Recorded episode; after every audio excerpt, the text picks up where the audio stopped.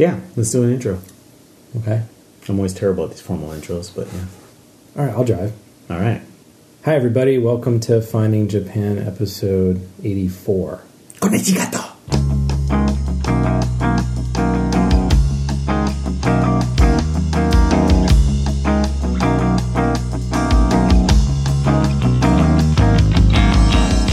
All right, I'm here with Terrence, and this is Chris Topher. Is it Chris or Christopher? You call me Chris. I say call me Chris, but I always introduce myself as Christopher. No, either one's Podcast. fine. I almost thought you were going for a Topher Grace. Which apparently his name is Christopher, but he got Topher because when he was a kid he couldn't say his name or something. So they called him Topher? Yeah. That's terrible. No, but there's a lot of kids who who have made their own name. That reminds me of like Gopher. Yeah. Yeah, but when you become an actor, it's cool. Hmm. Topher Grace is cool when you're an actor. Yeah, that's true. Yeah. I'm not an actor, though. You know, it got you thrown. It gets you thrown in a lot of trash cans when you're like grade grade eight. yeah, the, the mystery of why I'm saying it Canadian style, but anyway, the eighth grade as an American. Well, today we're going to talk about uh, a couple things. We're going to talk about kind of what happened um, since the last time we've both been in Japan. Yeah. Uh, me, uh, you know, about six months, and I live in Japan, so I just come here for the holidays. Um, you know, visiting the East Coast and the the beautiful Yankee state of Connecticut. yeah, Yeah, we're going to um, kind of dig up a little nostalgia with uh, a couple segments that some people might recognize, and uh, maybe introduce a couple new things. What do you think? it's yeah, and some It's and, Monty and we have a special notorious special guest who you know we, we have to keep him locked up because he, he ruins everything. Can't have nice things because of this special nice guest. No, things. no. but he loves himself. So anyway, we got a good episode planned. Stick around, hang out, and enjoy. Here we go.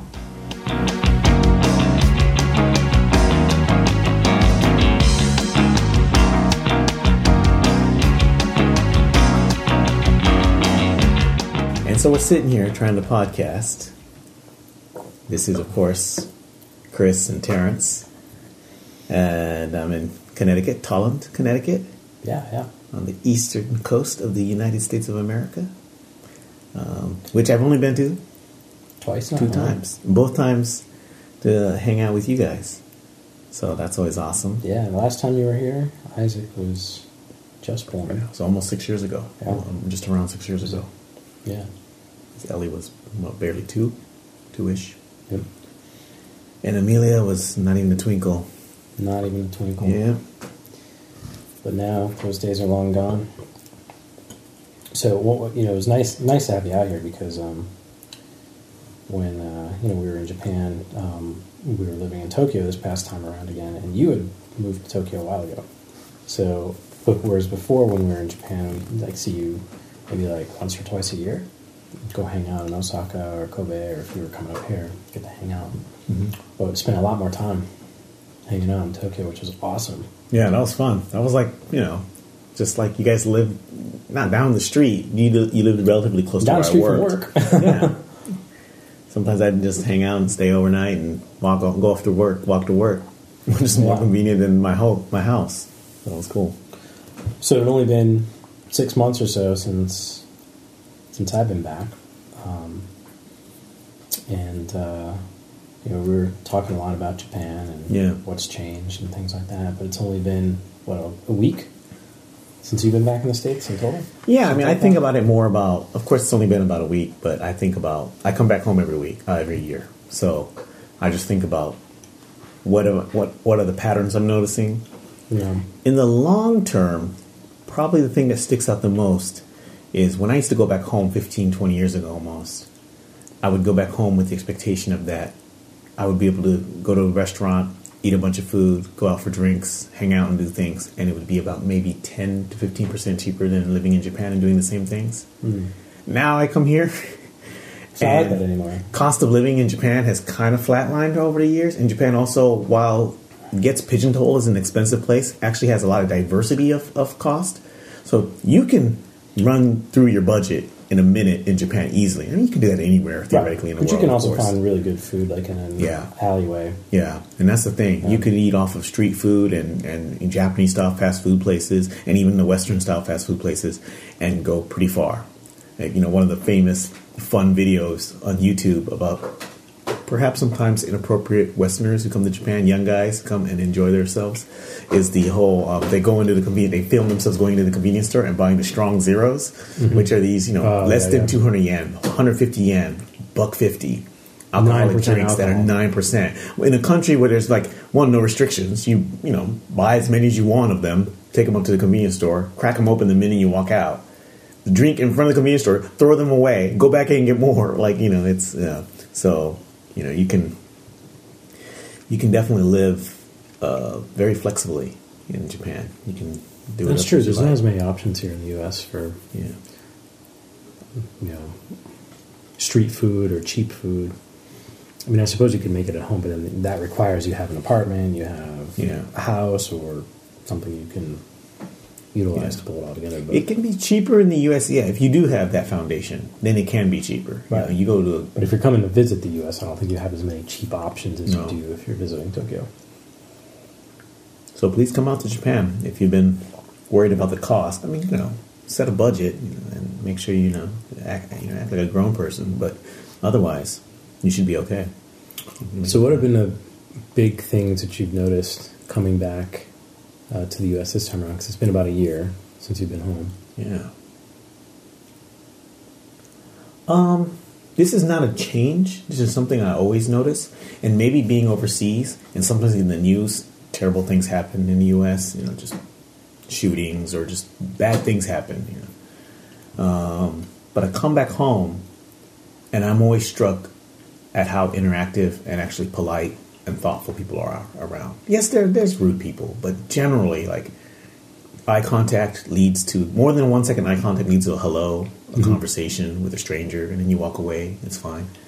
Um, I'm always impressed by that, and always I really love it. I really like think it's a great thing about being American.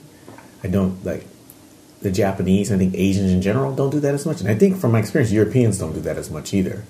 It depends on where you are in Europe, but like in Northern Europe, talking to a stranger, I had a, I had a friend of mine who was like someone he would meet someone and become what we would consider friendly with that person and would be visibly annoyed when that person was referred to him as his friend. No that's my acquaintance which i get where he's coming from and i don't completely disagree but that's the difference. Like americans really want to have like make that connection and, and sure friends and sure you can argue that it could be shallow but it's on the hope that maybe it could be more than shallow. And i think sometimes in that sense other cultures can be a little bit pessimistic or reserved about those kind of relationships Right. Americans in general expect good things Yeah. to come out of that type Yeah. of interaction. yeah I just had a really interesting conversation with someone who has been in the U.S., a Japanese woman, who's been in the U.S. for, I, I want to say, over 10 years, originally from Kansai. And she had that same comment about people from Tokyo, in the opposite, meaning like in Tokyo is so hard to get to know people. yeah Because everybody's so, she, she called them, they're all robots. hmm Just kind of going through life like a robot. yeah Whereas, you know, um, you you have this experience as well. In Kansai, you know, it's a little more friendly, a little more informal. Yeah, I think I've noticed that too. And I've had a lot more conversation, like good conversations with strangers um, than I was able, ever able to have yeah in Japan. If you talk to like backpackers come to visit Japan, and if they've been to if they've been to several different parts of Japan, without prompting, they'll they tend they'll they will tend to say everywhere was nice, everyone was nice everywhere they went, but the friendliest, outgoing, most outgoing people. Maybe they'll say Kansai, but I've heard a lot of people say Kyushu.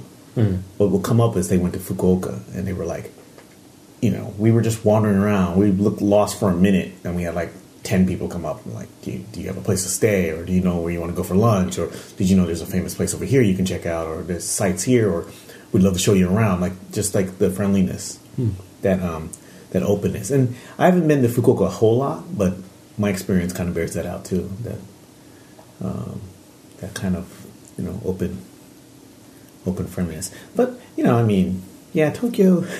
My uh, analogy with Tokyo is robots might be a good one, but also that everyone, even the people living there, seem like they're tourists. You go out like shopping or hang out for the day, everyone is walking around either in a I'm busy and stressed out by all this speed and people and crowds and this energy, or I'm also baffled too. And those people probably live not that far from central Tokyo. They might live in Kanagawa or North Tokyo, North you know, Saitama, north of Tokyo. But it's really, really different from when you go out in town, like in Osaka, where you can feel like these people, People own live the, there. Yeah, they Yeah, own yeah, the yeah. town. Even the Tokyo people live somewhere in, in or near Tokyo, but they are also baffled. They're still baffled. Wow, a person who grew up in Osaka is not baffled by Osaka. that's their, you know, that's their backyard. Hmm. You know, and they own it. That's an interesting observation. Yeah. Makes a lot of sense too. Um, I, I- I just think people in Tokyo don't really own living in Tokyo in the same way that other people live in other cities. Yeah. And I think it's because Tokyo is such an easy identity to to assume that people feel like they're losing something if they say I'm from Tokyo. In fact, when we talk to people from Tokyo, they won't say I'm from Tokyo. They'll say like I'm from Setagaya or I'm from Yeah. this area of Tokyo. Yeah. Nobody really identifies themselves as being from Yeah. Tokyo. It's cool when you meet like so quote unquote what, what are called edoko in Japanese. So edo is the old name for Tokyo, and ko just means like child. Right. So it's like you're a person of you know, you're a person, you're a native. Um, you know, you're you're a Bostonian, or you know, you're a Michigander if you're from Michigan, that kind of thing. So, but the interesting thing about that is that you can't call someone who's born in Tokyo automatically an edoko. It's a third generation, so it can't even be your parents. It has to be the grandparents. If your grandparents were born in Tokyo, and you were born, and your parents and you were born in Tokyo, then you're an edoko. Uh, okay. It doesn't it doesn't come into effect until the third generation. And if you talk to those people, you can definitely sense a they speak differently and they have a different cultural tone than like for example people from Osaka, but you can see the similarities. Mm-hmm. They own it too, and they have that down down to earth urban feel. But It's I think it's similar to like old school New Yorkers. You know, mm-hmm. when you meet someone from New York who really grew up in New York, like there's no like you know, it's almost like it's very it's I don't like the idea of tribalism, but it's tribal in a good way. It's very mm-hmm. like you know native, local vibe. It's pretty cool. So I've been back only six months or so. Um, I don't know. I'd have to say the biggest. I don't know. I think the, the biggest difference I've noticed for me personally is how not foreign Japan seems. You know, I always, especially years ago, going there, living there, coming back, there was always this sort of culture shock in one direction or the other Mhm. direction. I would notice more things. Remember one time coming back a long time ago and going to Wendy's and getting like the most terrible service that I ever had. And I think I was probably just hypersensitive to it because I had had all these experiences in Tokyo. I had uh, something to compare with. I think for me, coming back this time, that's kind of gone away Mm-hmm. because I recognize the U.S. for what it is and Japan for what it is, and they both seem to operate well within the mental models I've constructed for both of those areas, Yeah. Where it doesn't seem strange anymore to, to move back and forth. Yeah. This, I think this was the first time um, relocating back to the U.S. where I really felt like that had happened. Yeah, it's Sounds interesting. I've had You probably conversations. feel that too, though, because Yeah, definitely. Um, and I have conversations with Japanese people that they'll ask me simple things like, "So what's American food?" or "What's good in America?" And like, you know, in Japan we have so much great food. I'm like, "What's great for you because you grew up here? It's comforting. You here as in Japan." And yes, internationally, Japan has become known, you know, Michelin stars and Japanese cuisine. But but people aren't eating at those restaurants all no, the time. no, so, and yeah. and trust me, there's yakisoba pan, which is yakisoba in you know sandwiched w- between two pieces of bread, which to me is like an abomination. Really, carbs on carbs. Uh, Really, the lack of contrast. Like there are things that Japanese people eat and think is delicious, like like it, that delicious in the way that you think your you know your mom's you know food cooking when you were a child, like something that's nostalgic. It's nostalgia food, right? Which is By- fine. By the way, I don't mean to interrupt, but that's a stereo Yeah. wine pour because Terrence and I are drinking a nice, what does this say, uh, Tempranillo? Yeah, Spanish. You got to do the. See, I can only speak? Spanish with like a ridiculous, I horrible I Antonio. Banderas. Yeah. So what we got, what we got here is fuerza de la tierra, tempranillo, and I know, I know, a real Spanish speaker is you, you're virtually choking me out right now. I know, la mancha, la mancha. So yeah, that's what's going on. Sorry, Yeah. didn't mean to interrupt there. No, no worries. Yeah, the wine, it's good. It's good wine. Um, but it's interesting that like so Japanese people will think some people will think you know food in America is not that good, and it's really hard to get them to understand that the strength of food in America is you can sit there and say hamburger and steaks, and sure the stereotypical image of America is that, but the thing is. America is also the country where you go into a pho restaurant, and those people aren't that removed from Vietnam. Mm-hmm. That meaning the pho they're making is actually probably better than what you get in a lot of parts of Vietnam if they can get the right ingredients because you might not be able to actually get high quality ingredients in certain parts of Vietnam. Vietnam Right. is developed rapidly, so and the food in Vietnam I've never been, but I've heard is lovely. But but there are things like that. This is a famous thing in um in, in in the UK that a lot of the Indian food in the UK is probably the best Indian food you'll ever have.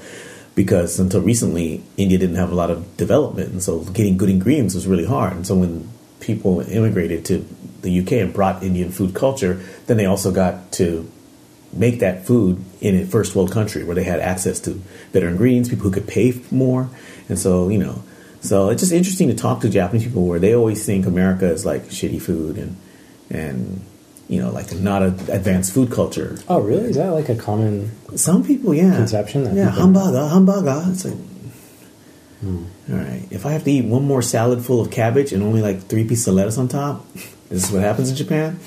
When I can come here and eat real salad, which is like twelve different vegetables inside and like a pile of it, and it Right, tastes right. great and it's fresh, and you know, it's like it's like look. Are there things that get tired? Like yes, Well, come on. Yeah. Japanese salads, you usually get at least three kernels of corn and a little bit of the sesame dressing. Yeah. right? it's terrible. I have this Or- conversation with my the mom. shaved radish, you know. There you go. I have this conversation with my mom because she just went back. My mom's from Japan and she's from Yamagata, um, but she just went back to Japan recently for a little stay to see her brother and stuff. But we were both complaining and we were talking about it.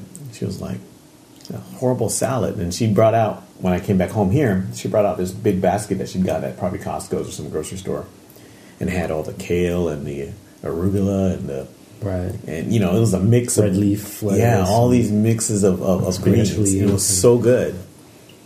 And she was like, "I bought this for six dollars, and this thing was twice as full. It was it looked already full." And she was like, "It was twice as full when I bought it, and I bought it for six dollars." I'm like, "You can't do that in Japan." You know, not to complain. I mean, but on the other hand, the little attentions to details that Japanese people do. You go to a convenience store and like I've had like people very like concerned, like ask like, do you need another little bag for this thing? Mm-hmm. Are you going to be okay? How about ice packs? Because you're buying ice cream, Are you're gonna it's going to be a while before you get home. You know, little you know, frozen ice packs to keep it cool. Like just those attention to detail on an average, on an everyday level, right? This is not, not- this, not this is not, this is not employee of the month. This is like regular employee.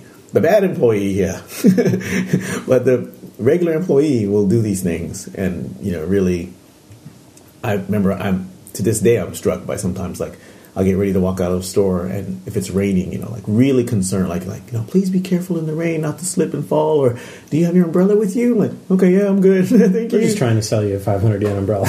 maybe, maybe I forgot about that. They make it sound so nice though with the with the Japanese language. It makes it sound like oh, honorable one. In our basement, we've got a bunch of our stuff from Japan, and there's literally a little like stand that has about five umbrellas jammed into it. And then outside in our garage, there's about three or four of those plastic Yeah. umbrellas, which you know they look cheap, but they're actually really useful Yeah, because you can put it down over your head and still see through and walk around. exactly. Japanese plastic clear umbrellas are the best cheap umbrellas in the world. Yeah, they are. Man, some of those things are really well made. Yeah, Cool, man. Well, it's good to have you back here. it's good to be back. I mean, for me, the other fun thing is just comparison between East Coast and West Coast, which is always fun. So, anything that you immediately kind of more that comes to mind quickly that you miss, or like that was cool, or like sometimes you go like, oh man, I wish I had that. Um, You know, I think I miss the convenience and variety of living in Tokyo. Yeah, Um, you know, here where where we live out in Connecticut, we live in the northeast part. It's very wooded. It takes 25 minutes by car to get to anywhere where you can buy something or, or go to dinner. Mm-hmm. And even then, your options are limited. You're limited to you know the places that you like or the places that are decent in the area. Whereas in Tokyo, yeah, you could. It still took 25 minutes to get somewhere by train, but you had so many more options. And I don't know if that's necessarily Tokyo as opposed to just living in a city, because you know, that's true in a lot of other places. Yeah. But it was the convenience of living in Tokyo. I, Yeah. I think in other cities, even New York, I guess you could argue, not as much as accessible by foot. Um, you need a car, either your own or taxi, to get anywhere far, farther. Mhm. Um, and that's certainly true of you know midwestern cities and Yeah. West Coast cities as well, Yeah. like uh, you know L.A. or, or Austin. hmm So I think, yeah, I think that's probably what I miss more than anything. Just the variety, being able to do different things or find different things. Also, I think the speed because of, because everything's so much more condensed. That's the speed of turnover of restaurants and like finding things, finding new things that come up in areas that you're already familiar with um, is real exciting. Whereas you know here it's like drive by the same houses every day. Nothing really changes. Yeah. Nothing has changed in the uh, five years we lived here. Six years, I don't know, however long we lived here. Yeah. Would you drive out the like if you guys wanted to go to like a nicer restaurant that's been like um, getting you know like accolades or something? Would you go out to Hartford or something like that? You know, I mean, if you wanted to, not that you do Yeah, regularly. Hartford, or you know, we, Yeah. we've even gone out to Boston, Yeah. but it's been mostly like special events, Yeah, anniversaries, friends coming in, Yeah. stuff like that. But yeah. I think the thing is, yeah, with Tokyo, it can be, and you have so much choice. Sometimes you get overwhelmed, and you also forget to appreciate it. But on the other hand, like sometimes I wish, like if I came back to the states, like if I chose even like a medium-sized city where I had some options, I think in some ways I'd appreciate it more because I would know like, and it would be a little bit easier to manage. It might not be the 10,000, 100,000 choices of Japan or even Tokyo, the most Michelin stars in the world kind of thing. But if I know there's main there's a main street and maybe there's one more or two more like alternative neighborhoods that also have their scene, and then there's at least in each of those you know 20 restaurants. You know, maybe by Tokyo standards that's nothing, but by a single human being who really thinks it through and doesn't like act like they need 10,000 choices.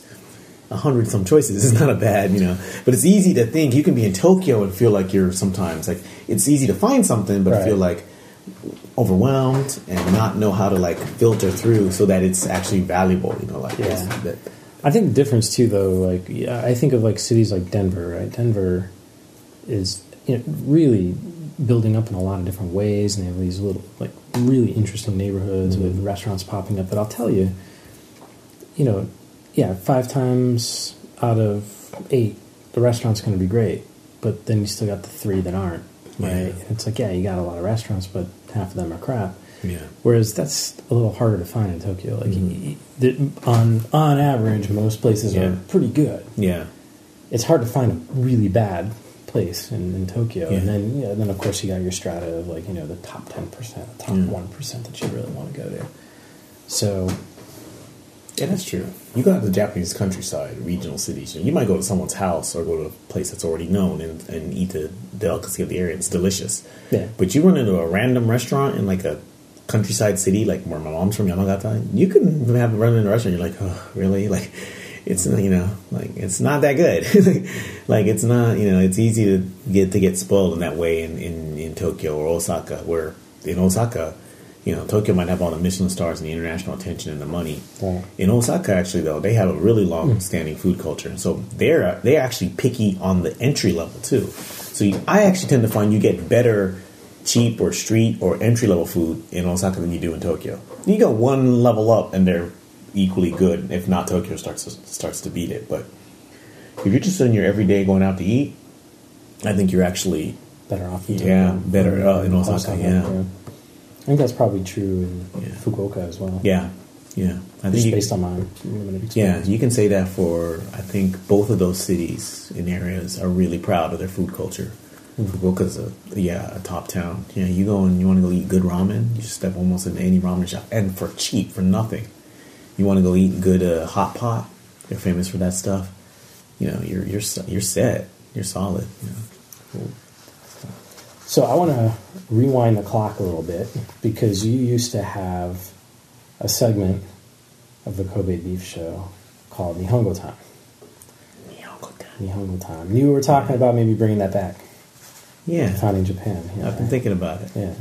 It's about I just realized we had not come up with anything to any words, but there's plenty of things. And that, in fact, I was thinking about the another segment. We'll, keep it. Well, uh, we'll mention it later. But another segment, a topic for another segment, we're going to do. And I just thought that may be a good Nihongo because we were also talking about this today and yesterday and stuff, and it pertains to customer service and stuff. That uh, maybe people who are familiar with Japanese know that the Japanese word for kind of excuse me, sorry, kind of an all around uh, apology or like getting attention word is sumimasen. And Which literally means like I don't live here. uh, no, it's sumanai. It's can't. I'm, I, I'm sorry to bother you. Uh, Oh, okay. This cannot be. This cannot just be dismissed. Like I must acknowledge that I've done something. Oh, okay. Yeah, it's sumanai. So it's, yeah. Um, Sumanai, but the but It- it's sumimasen, right? yeah, but it's not the kanji for suma. Oh, okay. Yeah, it's the kanji for, for example, in a more technical, literal sense, it's, the kanji for like sumimashita, finished. This has been finished. This is this or this Ah, this deal's been closed. This right, right. this transaction, this interaction has been finished. So sumimashita, warimashita, finished. So it probably relates to the fact that no, so just sumanai yo. Like that's not you can't just bump into me and walk away. yeah. Yeah. Did you say It's sorry? just not done. Yeah. It's not done yet. Yeah. So that's uh, sumimasen or So it's probably more like uh, um, kind of translating literally for English speakers, more like uh,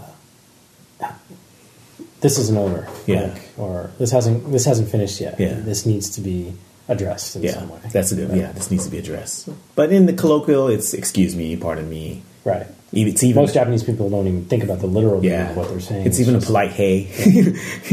so, and that gets to the fact that in a Japanese restaurant, and I've seen, and I've had experience too. When I, although I grew up in Japan, I grew up mostly on military bases. When I started living in Japan, like in in regular Japanese society, it took me a little bit to get used to the fact that it's completely okay to yell in a restaurant. And the yelling is not, you know, like my food is cold. It's, it's not that. It's literally you need a beer, you yell. Hey, "Excuse-. Hey, excuse me. Hey, I need help. Hey, this is not done yet. and, and the person goes hi, and they come over and they take your order. Like, and, yeah. and it's no problem. And in fact, if you don't get over your fear or your discomfort with yelling, you'll sit there in the restaurant all day a long. big barrier for foreigners that visit Japan, Yeah. though, too, right? Because they're so used to, especially Yeah. people from the U.S., are so used to um, letting wait staff drive the, the tempo of Yeah. How often Yeah. the interactions occur, as opposed Yeah. to to pulling it in. Yeah. One of the reasons with that is that in Japan, there's no tipping, and there's also uh, sometimes there is, but most circumstances there's not dedicated wait staff for you. So that's the other thing y'all see some foreigners do is they think that the person that came to help them first is the one that has to help them all the time. So you'll see that person get up and really go get the person, and the person's busy helping someone else, and someone else will come help you if you Yeah, yeah. call them over. You don't need to go get that person. So, and and I I will sometimes make a mistake when I come here of like just calling any wait staff for my check, and then they'll- your, your server will be with you. Like I, I know, I'm just trying to get your attention. So it's funny. The uh, we went to uh, a couple breweries uh, a couple days ago, and the first one we went to, we had that issue, right? Like we, we couldn't get our waitress again. And it's funny because the way it was resolved was by calling over somebody else and yeah. just be like, "Hey, we need help." It's not Literally, like, Yeah. "This isn't finished yet. This needs to be resolved." I don't think it's out of bounds. You know, you can call No, yeah, staff over and then hey, say, "Well, then go get my server." Whatever it is, I don't care. I just want you know, I want my check or I want my next drink. But anyway, so the I guess the basic lesson is in Japan, it's the word sumimasen or suimasen, which is the kind of contracted version sumimasen. The other thing you need to learn about this word is you got to cultivate your sumimasen voice mm-hmm. which will also scare Westerners because it's a high pitched, almost like "sumimasen."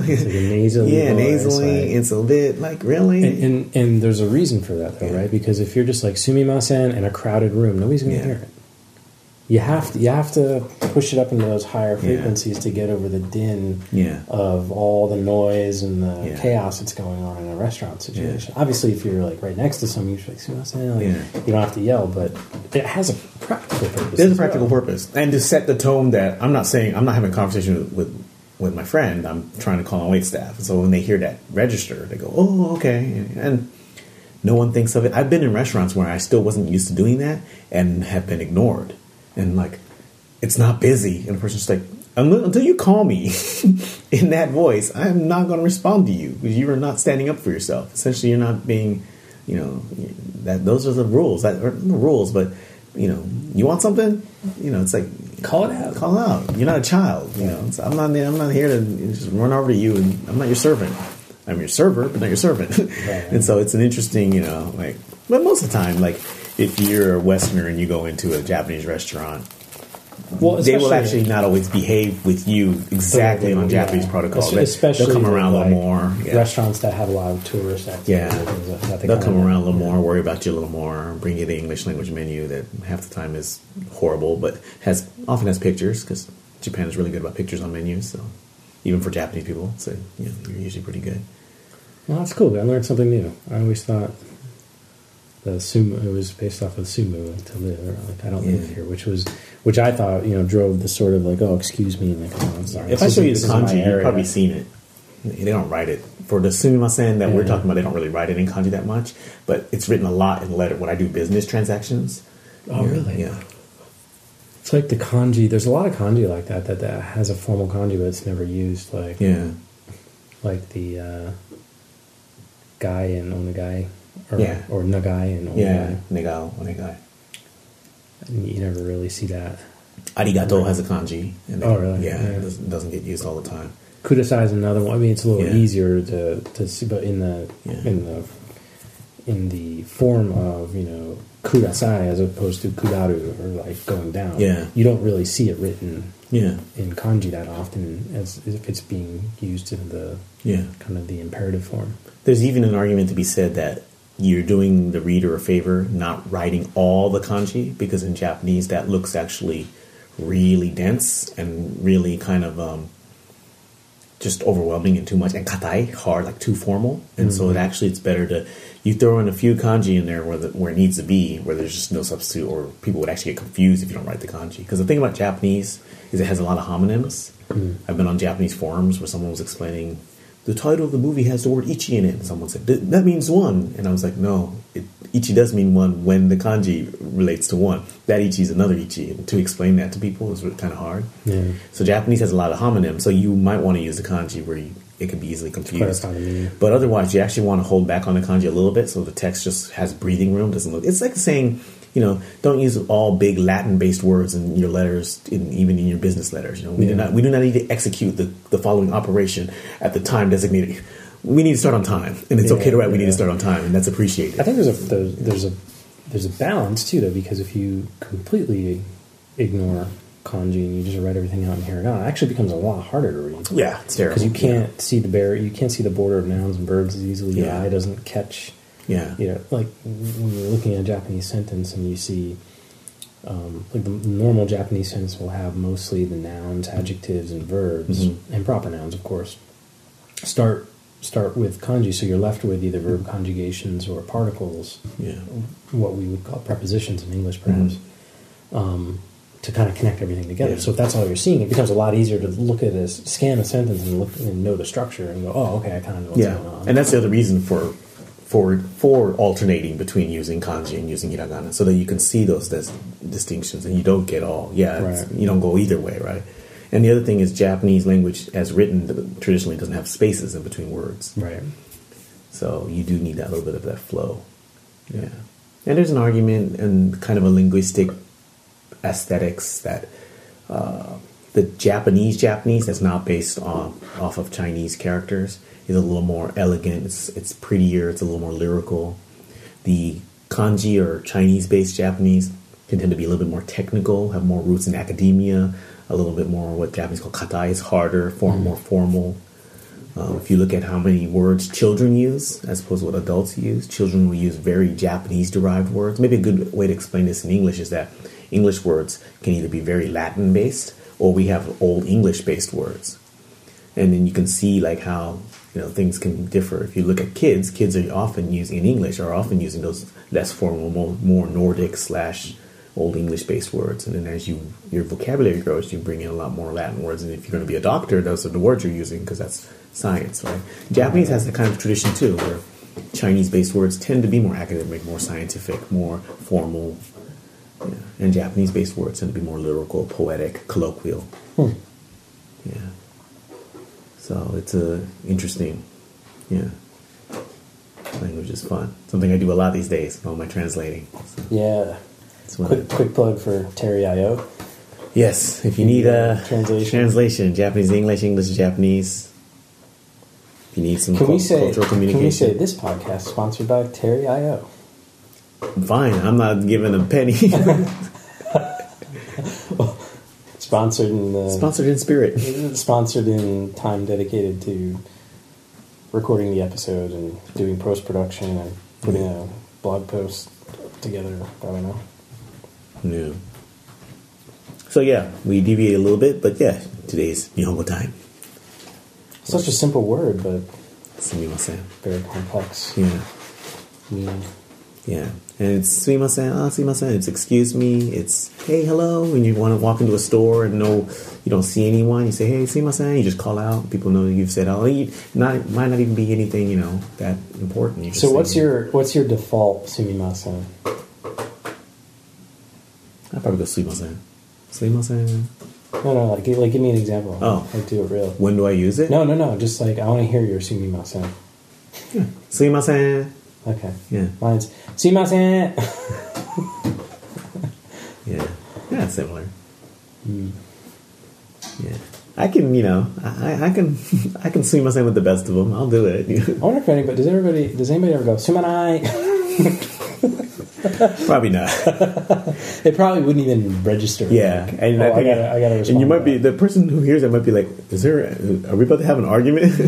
Something happened?" Yeah. It might, although be colloquial, there might be um, dialects or colloquial areas. So you had a new We have a segment new that you want to introduce. Yeah, and I was thinking that I have a special guest come on to introduce this new segment. So, what's a new segment? Come on out. It's your turn. It's done. Who is this? It's T-Bone Taro, great cow. He thought many, many days. He imagined great segment, only him, no help. No idea, no ripoff from any other podcast, not even the famous one from in America. It's Recommendo. T-Bone. Nintendo. T-Bone Oh, T-Bone, you, you just missed Nihongo time. I'm tired of Nihongo time. Always moving forward. No stay same place. Always innovation. You don't even know what innovation means, people. I got it. I know what the theme music for for Recommendo is. Uh-oh. It's recommendo time. Let's suggestion. oh, yeah, that's it. All right, T-Bone. Osusume. Oh, this is me. All right, T-Bone. You can go away now. Bye. Thank you. All right. So what is this segment? We're gonna So- do like two two or three minute kind of overviews of things that we would recommend. Yeah, from you know, Japan. it comes from the fact that when you go to Japan and you go like to a video store or you go to a bookstore, they'll have signs in English or let's say alphabet that say recommend. Recommend. A recommendation? As a native English speaker, you get driven up the wall, but then you realize, well, hey, what's happening here? A recommend has happened. Okay. And so I just thought it would be fun to call the segment recommendo. And recommendo is a little bit uh, play on the Japanese pronunciation. When I read those signs, I always view that as like an imperative request to me to recommend that product to somebody else. Yeah. Please recommend. Yeah. Recommend this to someone else. No, it's a recommendation. I know you know. I, I know what it is. It's I know just, you know that. the way I feel. I just it. like I look at it. I just look at it and I go. recommend. I so want to go to a Japanese person and be like, so so what what do you want me to suggest to someone? Because I see this sign, but I don't know what to suggest. Should I take this DVD home for me with me free and show it to somebody? Is that what you're saying? Like, but anyways, you know, there's always some cool thing, some cool bit, and I thought like you had a really cool one in your old stomping grounds. So Chris used to live in the outskirts of Shibuya. Yes. Yeah. About Ok- 15 what's minutes from nicknamed Okushibu, which is cool. Okushibu. Yeah, deep Shibu or far back Shibu. Shibuya. Deep Shibu. Yeah. I don't know. Well, Shibu's not very deep in general. Like, But that's what makes Okushibu deep. uh, okay. yeah, when you get out of Shibuya Central. So many people probably, if you've been to Japan and you've been to Tokyo, we all know the Shibuya Crossing. We all know Yeah, what Shibuya of, Crossing, Shibuya 109. Yeah. Record stores. You think young, Young young, people. people. fashion, noisy, all that great loud, stuff. Yeah. rats scurrying across the street. No Which joke. is true. Yeah. Um, but they're very polite. Yeah, yeah, yeah. Sumimasen. Sumimasen, sumimasen. Yeah, yeah. No, yeah, we lived uh, about 15 minutes away from downtown Shibuya. In fact, uh, I used to take the Yamanote line to commute home, and my stop was Shibuya Station, and I would have to walk from Shibuya Station to my home, which took about 15 minutes. Walk right through the crossing every day. I'll tell you, that's a way to kill the tourist vibe. Just live there. It's like living in Times Square Yeah. but very different than living in Times Square. Um, you get literally 10 minutes out of Shibuya, it gets really quiet. Yeah. And it gets really, I wouldn't say rural, but um, it gets very Almost local. local. Yeah, Yeah. that's a good way to put It's it. It's a cool vibe. yeah. And people will, you know, you'll start recognizing if you walk past the same shops enough. You start recognizing people. You can start, you can tell people live there, not just you know Yeah. pass through. So we lived in an area called Tomigaya, which is um, just south of uh, Yoyogi Park, which is also very famous. Yeah, Um, and in that area, uh, there's a street there. I'm gonna, I'll look it up in a moment what the name of the street is. I forget.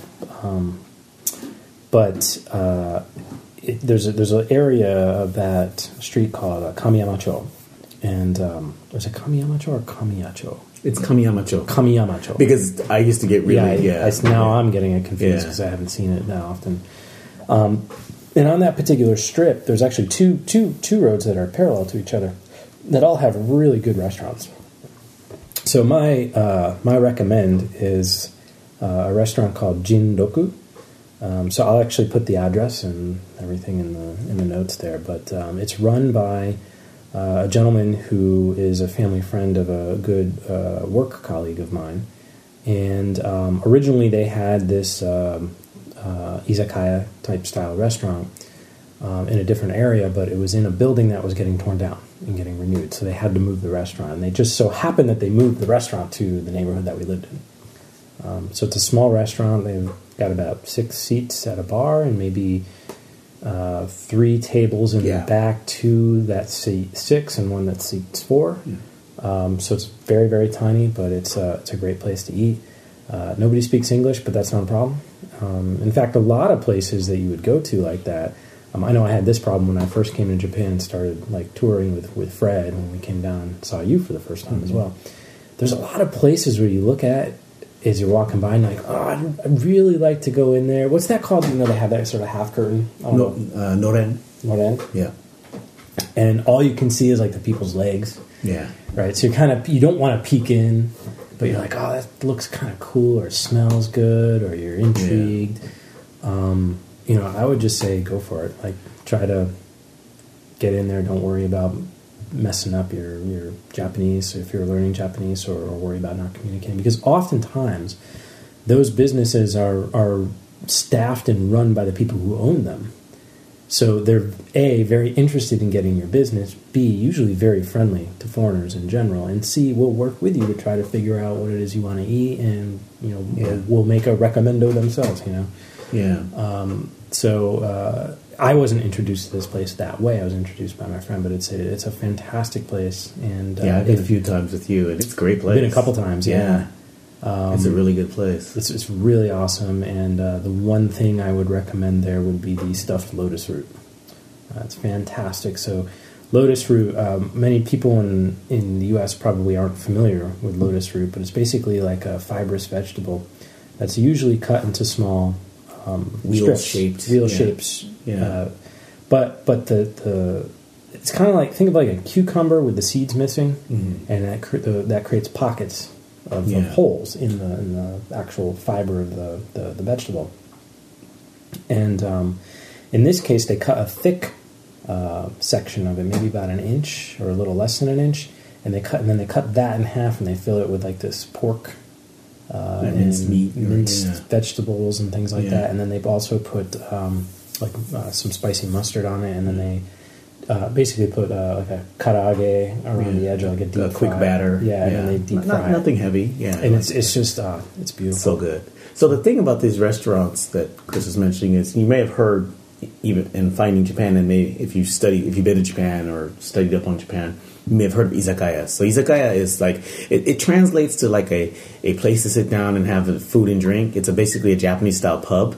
Which the problem with that description is the vibe. That description often gets the vibe across pretty well.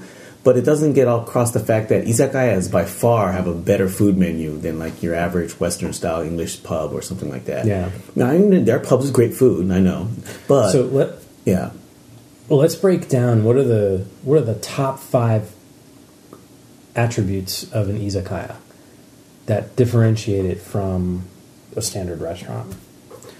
I would say one is usually there's like one person, one or two people who are responsible for creating the food and interacting with the customers.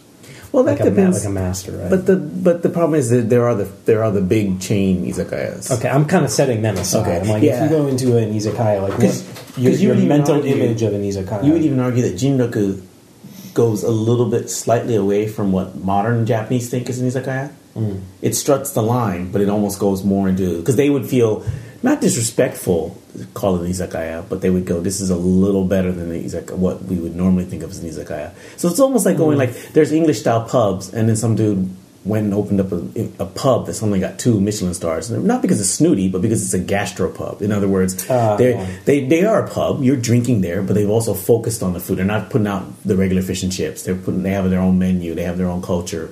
You know, so there is a point where. Um, what would you say? Like it's it's not ippin ryoria, but it's it's not kappo ryori, but it is a ryoria song. It's it's a little slightly. So there are maybe the best way to split it is that you can go. Let's just call them both types izakaya, but one is uh, the bigger, more garrulous pub style. Well, there's there's better food than the average pub, but there's mainstays, uh, the grilled squid and the and the sashimi slices and the karage, which is fried chicken, and the edamame, and all that. What you kind of might think about as a Japanese pub, and you get the cheap beer, and they can the place can seat some of them can seat hundreds of people. Right. Uh, but then you have on the other side, a place like Jinroku, or the place I used to go to in Kobe, which was called uh, I think Isono or something like that. It was great, Isobe.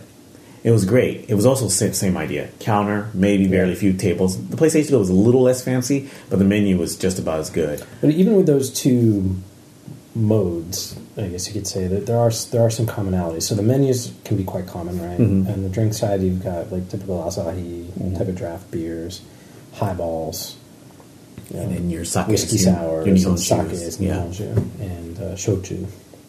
Typically, so it's kind of like common hmm alcohol menu. Yeah. And then on the food side, you've got some common mainstays as well. You've named a couple of them already. You know, karage, edamame, um, stuff like that. Your skewered chickens, like, your skewered chicken, yakitori. or uh, like cucumber or kimchi. Yeah. Um, yeah, so that's kind of what I think when I think of. Yeah, definitely. It's just that I think Jinroku takes it to a little bit of a. I think they have like like the idea of that renkon, um, that lotus root with minced meat. Would it's not impossible to think of it something kind of similar it appearing at a more mainstream izakaya, but that is definitely more of a like a thought up dish. You know, Yeah. there's a little bit of care and, and a speciality that goes into that. Um, the other thing is that, and this is common to both izakayas that, that people have to understand. If you if you've been to what's become now popular in the cities, even in America, the one plate, you know, restaurants that do small plates, not one plate, small plates. Yeah. That's the other thing with izakaya food. Now, small plate doesn't mean just for one person. You can easily get something that you share Small portions of but it's sharing. You would both share it, and you would still definitely be hungry, like well, over one plate. Un, un, unlike some American one plate or small plates or shared plates, where it's huge and you're sharing it, sure, but if you don't have four people to share it, it might knock Nobody's you out. finishing it. Yeah, no one's finishing it. So in Japan, the the ip- which means like one one at a time. one at a time, one item, one item cooking, um, one item dish. Uh, similar is the tapas, Spanish tapas are, are really close. Um, so That's a good analogy, actually. Yeah. yeah, Because top, tapas, Spanish tapas in the U.S. is very similar in terms of portion size Mm-hmm. and presentation. Not well, in terms of how it's served Yeah. physically. yeah. Portion size getting there. Yeah, they're definitely getting onto that. But traditionally, that's not a. Especially like if you just take what would be classic or traditional American food culture, which kind of comes from more of an Anglo an Anglo-Saxon background, which is not about you know even when small plates or appetizers come into play, they're still huge. You know, I've made the mistake of ordering. I thought I can order three appetizers and we'd have fun eating a couple olives and a few fried squid here and and be good. No, that was the whole meal. And then they come around, what do you want for main? And it's like I don't think I can eat anything. You know, so but yeah. So- but anyway, That would be my, my recommendo. And, I, and Yeah. what's interesting is um, so there was a period of time in I I have to do another podcast on this because somebody had sent me an email um, to the Finding Japan account a while ago saying, "You want to know like what happened and why you were back there." You never really talk about why you were back there, and there's a, there's a very specific reason for that, which I don't want to get into now. But um, there was another time where I wasn't living there, but going back very often, once a month. Well, no, technically I was living there. I was kind of living in two worlds. But I had this great night where my flight got in. I got to where I was staying. I took a bus down to Tomigaya. I got my hair cut at a place three doors down from this place, which I'll also put on a recommendo if you want a good haircut. Go to Cut Bond Salon. It's amazing. Um, actually, it's my son Isaac, his favorite haircut place. Nice. Um, he used to love that place. He'd go there, read, read manga, and get the hot towel on his head, just chill out. It's awesome. So I'll put that in there as well. But yeah, that Tomigaya area. Um, I gotta look up the name of that street. Yeah, the streets. But It's related to that. Um, But Kamiyamacho is definitely the main. That's the whole neighborhood. Yeah. And basically, if you're on that main street, that's Kamiyamacho. You won't be too confused because street names don't mean too much in Japan. But um, yeah, that whole neighborhood's really cool. And uh, you know, izakayas or even small little restaurants in Japan definitely recommend you just step in. You know, there's no. Um, when you step into those places, like Chris mentioned, the little curtain, the half hung curtain, that's called the noren. And the thing about that is that it's a signifier that the restaurant is open, believe it or not. You would think it's counterintuitive, but they take that down. When the restaurant closes, they take down the noren. They put the noren up. And you would think putting a curtain up would actually block people, but what it actually says is one, we're open for business. Two, this is the name of our place. Three, when you enter, you're entered, you've entered a special place where we're going to feed you and give you drinks Right. and treat you well as a customer. And that's the promise that we've made to you by making you walk. There's a Japanese term where they talk about noren wo kuguru, which means to kind of enter through the noren, to duck your head. And they're all, they're often purposely a little low. You purposely duck your head in. And, and traditional restaurants have a sliding door. Not all of them because of the structure of the building, but a lot of them have a sliding door. So you slide that door and you move the noren out of the way, whichever order. But you then you duck your head in and you duck into, you kuguru into this restaurant through the noren. And that's a sign that from now, basically, you know, an hour or two that you're there, you've entered a special world. So that can be intimidating if you don't speak Japanese or you think that they might not be welcoming to you. But actually, the cool thing about Japan is like when you enter somewhere, most of the time, if they're just not universal assholes, like assholes you find anywhere, they'll help you figure. they'll it help out. you out. And the thing is, they they have become responsible for you. Right. Yeah, that that they want you to have a good time, and they and they extra want it because what makes people happier than I went to Japan and went to this cool place. It was this dude at this restaurant I met, Mr. Sato, and he was great to me. And you know that's what they want. They don't want you to go home and be like, people in Japan are assholes. And, and So, even like you know yeah. some Japanese restaurateurs are like, oh yeah, we've got even so good even foreigners come here. Like, Yeah. You know, because a lot of times restaurants like that will only attract a certain type of people. Yeah. If somebody else, you know, new group comes in, it's Yeah. like, oh, somebody else is here. yeah, So yeah, but definitely check it out. It's that would be my first of many recommends because uh, this is a cool segment. I like it a lot. Got to do more of it. All right, so what's? Oh, am I still gonna go? Oh, I, I, I thought I, almost thought thinking- this was to be a. I was almost thinking that was double so good. That was so good. I'm gonna leave it at that. But actually, I have one. I don't know if it's so much of a recommendo because I don't know how much people will be able to uh, to act on it. But I wanted to point out an interesting cultural difference because it's Christmas time. So if you do find yourself stuck in Japan, stuck, but for some reason you're in Japan for Christmas. Some people do it. They go on vacation at times where you think they would be with family, but okay, you know, people have different situations. And it can be cool to travel and to stay in a country for something that you normally stay home for. Um, and because Chris, because Christmas is acknowledged but not an official holiday at all in Japan, things don't slow down. So you'll be cool. It's not you're not going to end up in at Japan at Christmas time and have nothing to do, and you know everyone's with their family. You have to be careful a few days later when New Year's comes around because New Year's new- is a Japanese thing. So if you don't have The worst that's going to happen on Christmas is your your friend Yamada Kun's going to be out with his girlfriend on yeah, Christmas Eve. and they stay the night at the hotel to celebrate the birth of Christ. Yeah, Um, yeah, not joking. an, athe- an atheist country. it's, it's, it's, it's a it's December it's December Valentine's is what I tell people. Um, so anyway, but there's another tradition that could be fun, and you can even just do this for kicks and you know for shits and giggles.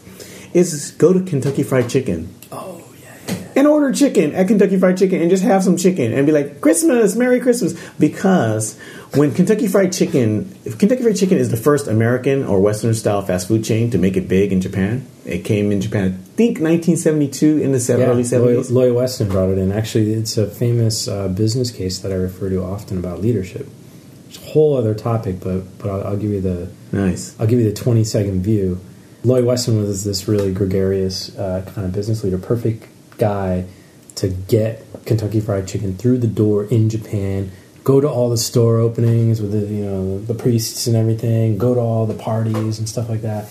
Did amazingly, and as soon as Kentucky Fried Chicken got big enough to have big supply chain problems, uh, he wasn't the right guy to lead that phase of the business. And I use this as an example to actually a lot of my Japanese colleagues when it comes to like, how do you know you're the right leader for the right time of a particular business? Because you could be the perfect guy to like lead the charge, to be the, Yeah. the cutting edge of the blade to get into Yeah. a market or something. Yeah.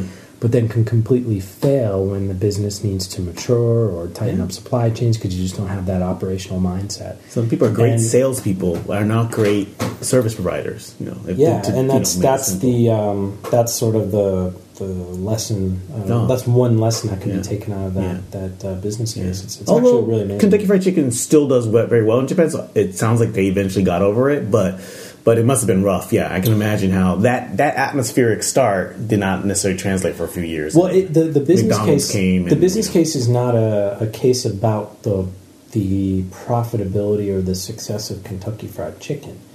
It was about the Asia regional head Mm-hmm. and what he does about this guy. Should he keep him in Japan? Should he move him to another area? Okay. And sort of the dynamic of like why he hired him, why he Mm-hmm. put them there, what he's going to do moving forward. So the business case is not around like should have should they have stayed, should they Mm-hmm. left. Nothing like that. It's like what do you do with this very senior leader?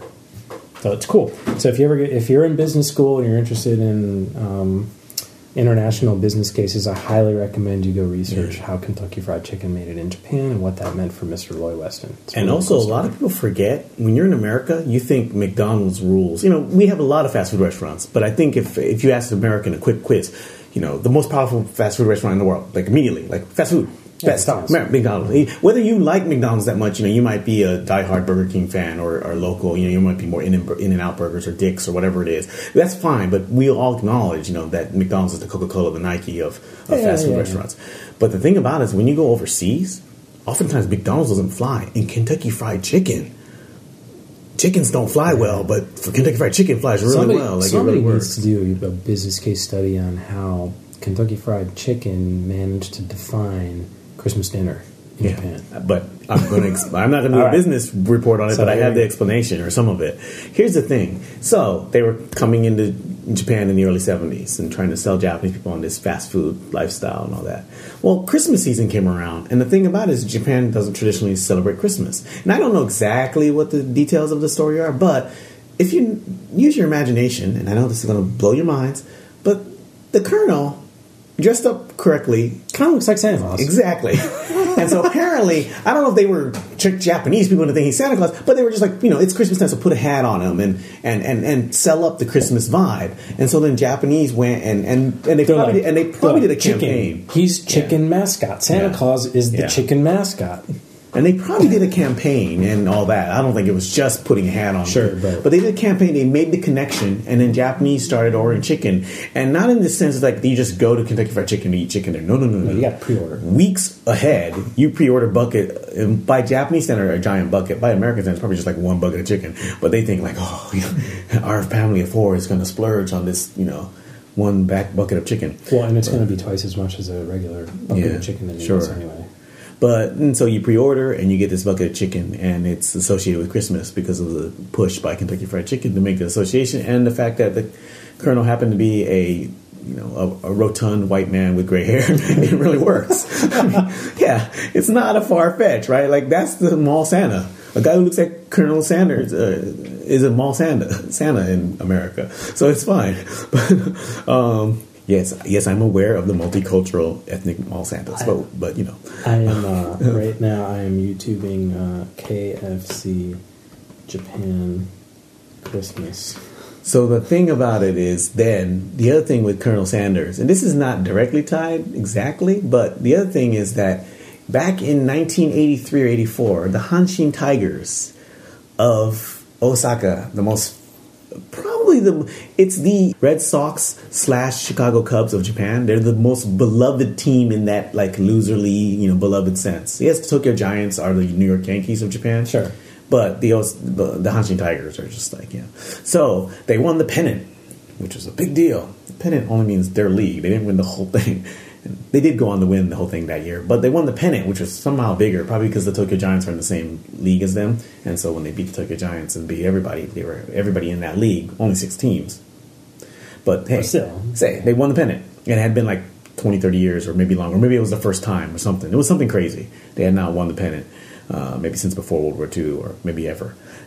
So they had a foreign player, a white guy from America named Randy Bass, who's their home run hitter. He was their power hitter.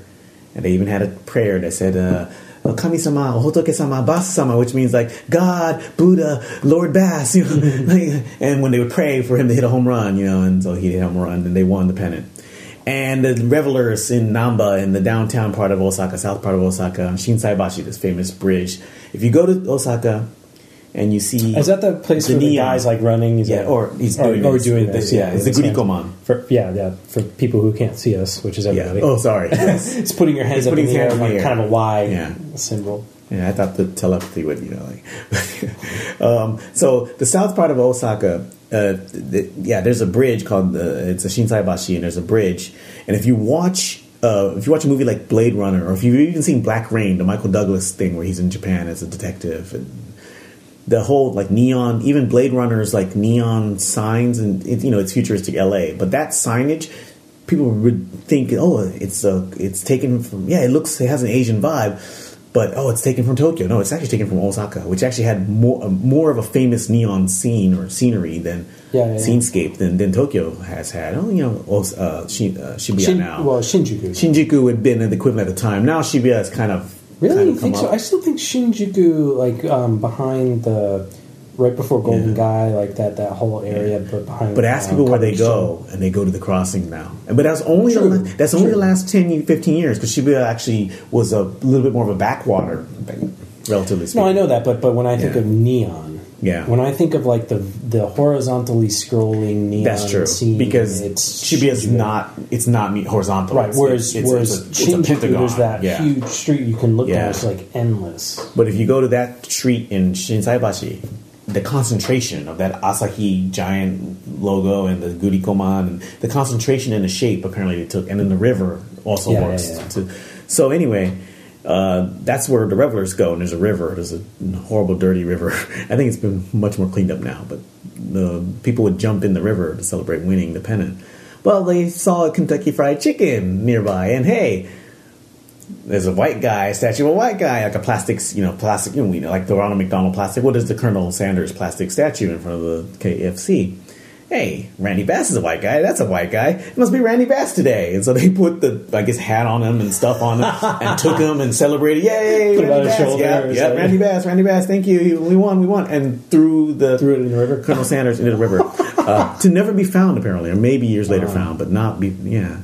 One one time it was such a strange sight. I was uh, I don't remember exactly where I was. I was in Tokyo somewhere, and I saw a delivery truck with about eight Colonel Sanders statues in the back of it. That is surreal. It's all- amazing. Yeah, that's surreal. Yeah. So Kentucky Fried Chicken is very special in Japan. McDonald's is very special too, but people are often surprised that Kentucky Fried Chicken might in some ways be more dear in some ways. Hmm. Yeah. I mean McDonald's is more powerful commercially, but when you look at that Christmas connection and that Hanshin Tigers connection, ask anyone from Osaka uh, where their heart lies. They're going to say KFC. They don't even go to KFC. They might not. But yeah. They get they get excited by KFC. All right, so if you're in Japan this week, Yeah, that's this right. is not going to go out this That's week. true. but- and And well, yeah. you, and you haven't ordered your chicken, you're probably not going to get it. Number one. So just go for lunch on a regular. Yeah, day. you can go. You can get it. You can get it in KFC. You'll be fine. Yeah, Yeah, you, just, you just won't get your pre-order bucket for for uh, Christmas Eve. yeah. Yeah. There you go. That was my Not a lot of people know that, but Mm, KFC. And that's going to wrap it up for episode 84. Just want to thank Terrence for coming to visit us in Connecticut. Hope you enjoyed the episode, and we'll see you in the next one.